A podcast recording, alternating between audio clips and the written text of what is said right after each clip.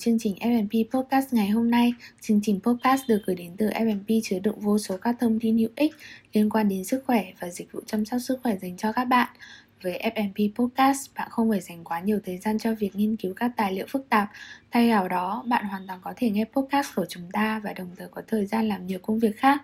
Chương trình được thiết kế với mục đích đem đến các thông tin sức khỏe hữu ích và đa dạng từ chế độ ăn uống, mẹo chăm sóc sức khỏe, hỏi đáp bệnh phổ biến cho mọi người, đặc biệt trong thời điểm Covid đang diễn ra vô cùng phức tạp.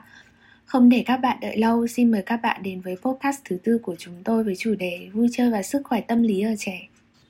Đến với tập tiếp theo của chương trình podcast, chúng tôi muốn chia sẻ một chủ đề có thể với nhiều cha mẹ. Đây không phải là một chủ đề quan trọng, nhưng khi trường học đã đóng cửa 3 tháng vì Covid và bên cạnh nhu cầu về học tập, một nhu cầu khác mà chúng tôi muốn đề cập đến chính là nhu cầu tâm lý ở trẻ và mối tương quan giữa vui chơi với vấn đề này.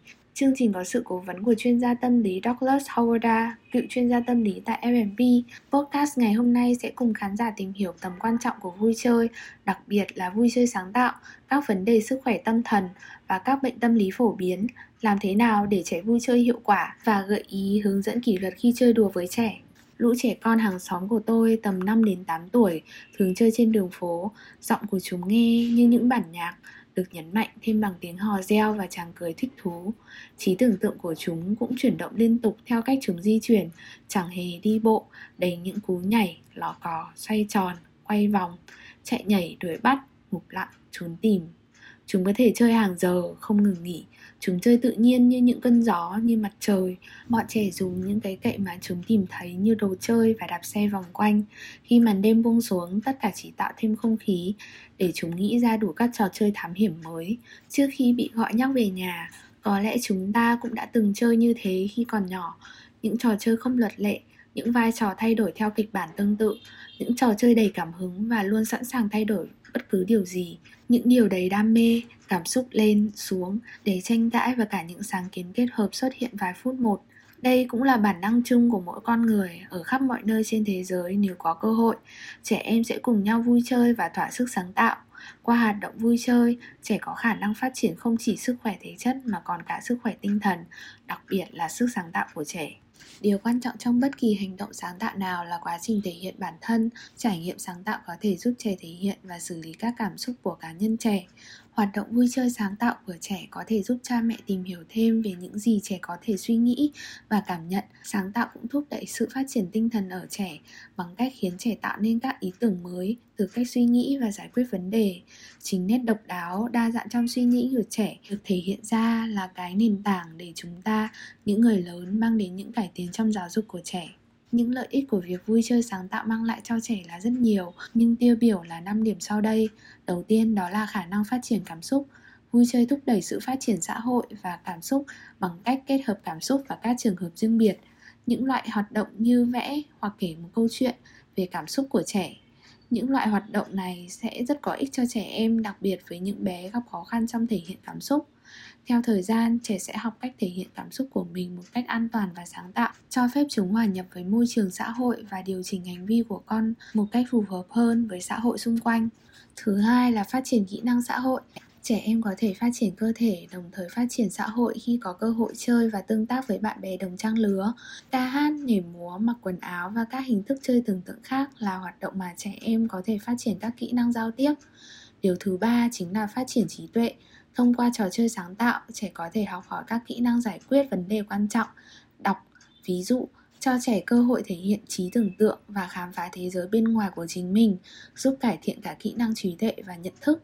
Điều này cũng tạo thành cơ sở của việc đọc hiểu và duy trì, thiết lập giai điệu để giải quyết các vấn đề phức tạp hơn khi chúng lớn lên và phát triển. Cuối cùng là phát triển thể chất, cho dù con bạn đang nhảy theo nhịp điệu của chính chúng hoặc khám phá ngoài trời thật tuyệt vời. Chơi sáng tạo giúp phát triển các kỹ năng vận động thô rất tốt, phối hợp và kiểm soát, xây dựng các kỹ năng vận động đòi hỏi phải thực hành và tạo tiền đề để cải thiện sự phối hợp giữa tay và mắt. Cung cấp cho trẻ cơ hội sáng tạo để chơi sẽ cho phép chúng phát triển các kỹ năng quan trọng này cũng như là cung cấp cho chúng cơ hội khám phá và tìm hiểu về thế giới xung quanh. Chúng ta đều thấy những lợi ích mà vui chơi đem lại cho trẻ nhưng các con có thực sự có thời gian cũng như môi trường để vui chơi hay không giữa bộn bề áp lực công việc cuộc sống việc nuôi dạy trẻ đã trở thành áp lực lớn chưa kể đến tạo môi trường vui chơi phù hợp cho trẻ Sức khỏe tâm lý đóng vai trò rất quan trọng trong quá trình phát triển toàn diện ở trẻ, nhưng cha mẹ thường không chú ý đến điều này. Theo nghiên cứu gần đây của UNICEF tại Việt Nam cho thấy mức trung bình các vấn đề sức khỏe tâm lý ở trẻ em vào khoảng 12%, tương đương với hơn 3 triệu trẻ em có nhu cầu về các dịch vụ chăm sóc tâm lý sức khỏe. Các nguyên nhân dẫn đến vấn đề có thể là do bẩm sinh nhưng phần lớn là do tác động của môi trường lên trẻ. Các vấn đề sức khỏe tâm lý phổ biến nhất trong trẻ em là các vấn đề hướng nội, ví dụ như lo âu, trầm cảm, cô đơn và các vấn đề hướng ngoại, ví dụ như tăng động và giảm chú ý. Thứ nhất, sự cô lập Tự cô lập về cảm xúc là căn nguyên quan trọng đối với thanh thiếu niên lựa chọn không chia sẻ cảm xúc với ai, thường do trẻ muốn bảo vệ cha mẹ khỏi những lo âu. Thứ hai có liên quan đến việc tiếp cận các công nghệ hiện đại và những nguy cơ của hành vi trực tuyến có thể gây nghiện đối với những trẻ có xu hướng sử dụng quá nhiều. Các em trai có xu hướng chơi trò chơi điện tử nhiều hơn các em gái, nhưng đối với các em gái có nguy cơ bị rình rập và bắt nạt trên mạng xã hội. Điều thứ ba có liên quan đến những quan niệm tiêu cực về đặc điểm thể chất vị thành niên. Những lo ngại bắt đầu xuất hiện trong giai đoạn đầu của lứa tuổi vị thành niên, đặc biệt là đối với những em gái. Ngoài ra, quy tắc quá nghiêm ngặt của gia đình và những căng thẳng trong hộ gia đình là các yếu tố tiềm ẩn đối với sức khỏe tâm thần và tâm lý xã hội của trẻ em và thanh thiếu niên.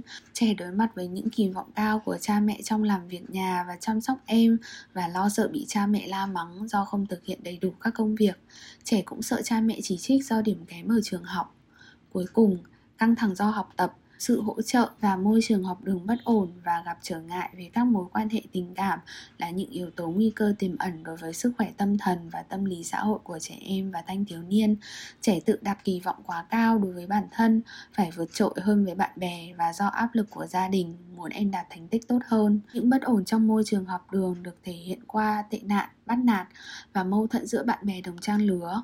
Trên cương vị là chuyên gia tâm lý học, ông Douglas cũng chia sẻ là ông dành khá nhiều thời gian cho những người bị bệnh tâm lý. Nhiều người đang phải đối mặt với bệnh trầm cảm, kể cả trẻ nhỏ, tâm trạng không tích cực định hình cách họ nhìn cuộc sống, làm tiêu tan nguồn năng lượng họ cần để hoạt động và tận hưởng cuộc sống. Tâm trạng lo lắng tạo ra sự lo âu, làm cho nỗi sợ trở thành một phần trong chính suy nghĩ của họ. Những rối loạn liên quan đến tâm trạng này sẽ xâm chiếm tâm trí, làm mất khả năng cảm nhận niềm vui, hân hoan cũng như suy nghĩ thoải mái hoặc khả năng tập trung, khó để những người trầm cảm hay lo lắng có thể thoải mái chơi đùa. Các bệnh tâm lý không chỉ xảy ra riêng đối với người lớn, trẻ nhỏ cũng có thể dễ dàng mắc phải mà không có khả năng nhận thức thức về bệnh của mình như người lớn. Vì vậy, vì vậy, nhận biết và điều trị hợp lý là rất cần thiết đối với trẻ. Có một số bệnh phổ biến mà cha mẹ cần biết. Đầu tiên có thể kể đến trầm cảm. Căn bệnh này ảnh hưởng rất nhiều lên trẻ em và thanh thiếu niên ngày nay hơn so với vài thập kỷ trước và có thể để ảnh hưởng lâu dài lên tâm lý kể cả khi trẻ đã lớn. Thanh thiếu niên có nhiều khả năng trải nghiệm trầm cảm hơn trẻ nhỏ. Thứ hai đó chính là thói quen tự làm đau bản thân là một vấn đề rất phổ biến tại tuổi thanh thiếu niên. Một số trẻ tự tìm đến cảm giác này vì nó giúp kiểm soát nỗi đau do cảm xúc mãnh liệt nếu tự làm hại mình thông qua việc cắt hoặc đốt chẳng hạn. Rối loạn lo âu có thể khiến những trẻ lớn hơn trở nên vô cùng lo lắng. Ngoài ra, trẻ nhỏ hoặc trẻ bắt đầu chuyển trường có thể có nỗi lo lắng ly thân. Ngoài ra, rối loạn căng thẳng sau chấn thương có thể theo dõi lạm dụng thể chất hoặc tình dục, chứng kiến một số điều gì đó cực kỳ đáng sợ có thể gây chấn thương tâm lý, là nạn nhân của bạo lực hoặc bắt nạt nghiêm trọng hoặc sống sót sau thảm họa. Trẻ em luôn hoạt động quá mức hay có cách gọi khác là hiếu động, cư xử bốc đồng và khó chú ý có thể ảnh hưởng bởi rối loạn tăng động giảm chú ý, nhiều bé trai hơn bé gái có thể bị ảnh hưởng. Những nguyên nhân của bệnh này không được hiểu đầy đủ. Rối loạn ăn uống thường bắt đầu trong những năm thiếu niên và phổ biến ở các bé gái hơn bé trai. Người trẻ mắc chứng rối loạn ăn uống còn ít, nhưng các rối loạn ăn uống như chán ăn tâm thần có thể gây hậu quả nghiêm trọng cho sức khỏe và sự phát triển thể chất của trẻ. Động từ vui chơi được xác định bởi từ điển Oxford có nghĩa là tham gia một hoạt động mang lại sự thích thú và vui chơi thay vì những mục đích nghiêm túc và thực tế. Nghĩa gốc của từ này bao gồm những khái niệm như tập luyện, chuyển động nhanh và nhảy lên vì sung sướng hoặc nhảy múa. Trong cuốn sách Chơi tự do của Stephen Namanovich có chia sẻ, công việc sáng tạo là một trò chơi, đó là động cơ miễn phí, sử dụng những nguyên liệu của một hình thức chọn sẵn, một tư duy sáng tạo sẽ lựa chọn chơi với những thứ nó yêu thích, người họa sĩ sẽ chơi với màu sắc và không gian, nhạc sĩ sẽ chơi với âm thanh và những khoảng lặng, thần ái tình sẽ chơi với những tình nhân, thượng đế chơi với vũ trụ, trẻ con chơi với bất cứ thứ gì chúng có thể chạm vào tay và trong khi những điều này được thực hiện bởi tận hưởng chứ không phải vì mục đích nghiêm túc nào cả, chúng ta có thể thấy văn hóa được tạo thành từ nghệ thuật, âm nhạc và khiêu vũ do con người tạo ra. Rất nhiều năng lượng chơi đùa của chúng ta trong ngày nay được hướng thẳng đến những thứ gọi là game, nhưng chơi đùa là điều hoàn toàn khác. Chơi đùa là tinh thần tự do khám phá, thực hành và bản chất của nó hướng tới niềm vui thuần khiết. Game là những hoạt động được định nghĩa bởi một loạt những luật lệ như bóng đá, các bài thơ sonnet và các bản nhạc giao hưởng hay quy tắc ngoại giao. Chơi đùa là một thái độ, một tinh thần, một cách để thực hiện điều gì đó khi trò chơi là một hoạt động được định nghĩa bởi luật lệ một khía cạnh chơi đùa và của những người chơi các trò chơi máy tính được điều khiển bởi các quy luật và quy tắc. Những trò chơi như thế này thường hạn chế lựa chọn của người chơi. Điều này hoàn toàn khác với ý tưởng rằng những trò chơi tự do nhất của chúng ta xảy ra khi chúng ta không có gì để mất hay nhận được. Có rất nhiều loại hình sáng tạo liên quan đến hệ thống và giới hạn. Các luật lệ của trò chơi là giới hạn. Các luật lệ của trò chơi là giới hạn cũng giống cách số dây đàn guitar là cố định hệ thống và giới hạn giúp tập trung năng lượng, nhưng chơi đùa không liên quan đến kết quả, sản phẩm, năng suất hay điểm số. Chơi đùa bản chất của nó là trải nghiệm, không phải là thứ để đo lường, định lượng hay làm đi làm lại. Có một niềm vui thú từ việc không cần phải cố gắng để đạt được kỳ vọng nào ngoại trừ chính bản thân trải nghiệm. Giống như những đứa trẻ hoàn toàn tập trung vào hiện tại, chơi đùa kết nối với chúng ta qua cơ thể giác quan và môi trường mà chúng ta tương tác tại thời điểm đó. Chung lại, chúng ta có thể thấy lợi ích của việc chơi đùa. Tôi tin rằng nếu mọi người chơi đùa thường xuyên, chúng ta có thể cảm thấy cách tiếp cận cuộc sống của chúng ta linh hoạt hơn. Chúng ta sẽ tìm thấy những giải pháp sáng tạo cho mọi vấn đề tự phát là nơi mà chúng ta kết nối trực tiếp với những thứ đang có. Do đó, quá trình đưa ra quyết định và thay đổi những hoạt động dường như là tự nhiên hơn. Chúng ta có thể trở nên trực và sẽ bớt áp lực bởi việc suy nghĩ hay quá sợ hãi. Vừa rất vui, nó khiến chúng ta trải nghiệm những cảm xúc tích cực cũng như có cớ để thể hiện bản thân có vô số các trò chơi và cách tiếp cận của cha mẹ cùng con cái. F&B xin giới thiệu một số tip nhỏ để khoảng thời gian chơi của bé có thể trở nên hiệu quả và thoải mái hơn. Đầu tiên là khuyến khích trẻ chơi. Đối với trẻ em, chơi chỉ là niềm vui. Tuy nhiên, thời gian chơi cũng rất quan trọng với sự phát triển của con cũng như ăn uống và chăm sóc tốt. Giờ chơi giúp trẻ sáng tạo, học các kỹ năng giải quyết vấn đề và học cách tự kiểm soát. Chơi tốt khỏe mạnh, bao gồm chạy nhảy và vui đùa. Không chỉ là niềm vui mà còn giúp trẻ em khỏe mạnh về tinh thần và thể chất. Hãy chơi cùng các con. Đôi khi, điều quan trọng là trẻ phải có thời gian với bạn bè và cha mẹ bằng cách chơi với người khác. Trẻ khám phá ra điểm yếu, điểm mạnh của mình, phát triển ý thức và học cách hòa hợp với người khác. Hãy để trẻ chơi trong tâm trạng thoải mái chiến thắng không quan trọng bằng việc tham gia. Một trong những câu hỏi quan trọng nhất để hỏi trẻ em là con có vui không? Trong xã hội chỉ tập trung vào kết quả. Chính cha mẹ cũng thường áp đặt những suy nghĩ phải chiến thắng hay coi trọng lên con mình mà không nhận ra. Thái độ này có thể làm nản lòng, tự ti đối với các con. Điều quan trọng hơn là cho trẻ tham gia và tận hưởng. Điều cần ghi nhớ đó là cha mẹ cần quản lý việc sử dụng TV của trẻ. Hãy hạn chế việc xem TV của trẻ và nếu sử dụng thì hãy chọn lọc những lựa chọn chương trình hợp lý để kết hợp giáo dục và vui chơi. Ngoài ra, khoảng thời gian đi học luôn là mốc thời gian quan trọng trong sự phát triển tâm lý của trẻ. Bắt đầu đi học là một sự kiện lớn đối với trẻ. Trường dạy chơi có thể là một cách tích cực để cung cấp cho họ một cái nhìn thoáng qua về cuộc sống học đường. Tiếp theo là những gợi ý về hướng dẫn và kỷ luật trong quá trình vui chơi. Sự phát triển của trẻ em phụ thuộc vào tình yêu và sự khuyến khích của bạn, nhưng kỷ luật luôn là mấu chốt để rèn luyện nhân cách tốt của trẻ. Bạn không thể mong đợi sự tự kiểm soát và tự kỷ luật từ một đứa trẻ nếu bạn không thực hành. Nếu trẻ có phạm sai lầm, hãy trách mắng hành động chứ không phải là đứa trẻ. Tốt nhất là nên nói đó là một điều tồi tệ mà con đã làm chứ không phải là con là một cô bé hoặc cậu bé xấu. Chương trình podcast hôm nay của FMP đã gần đến hồi kết.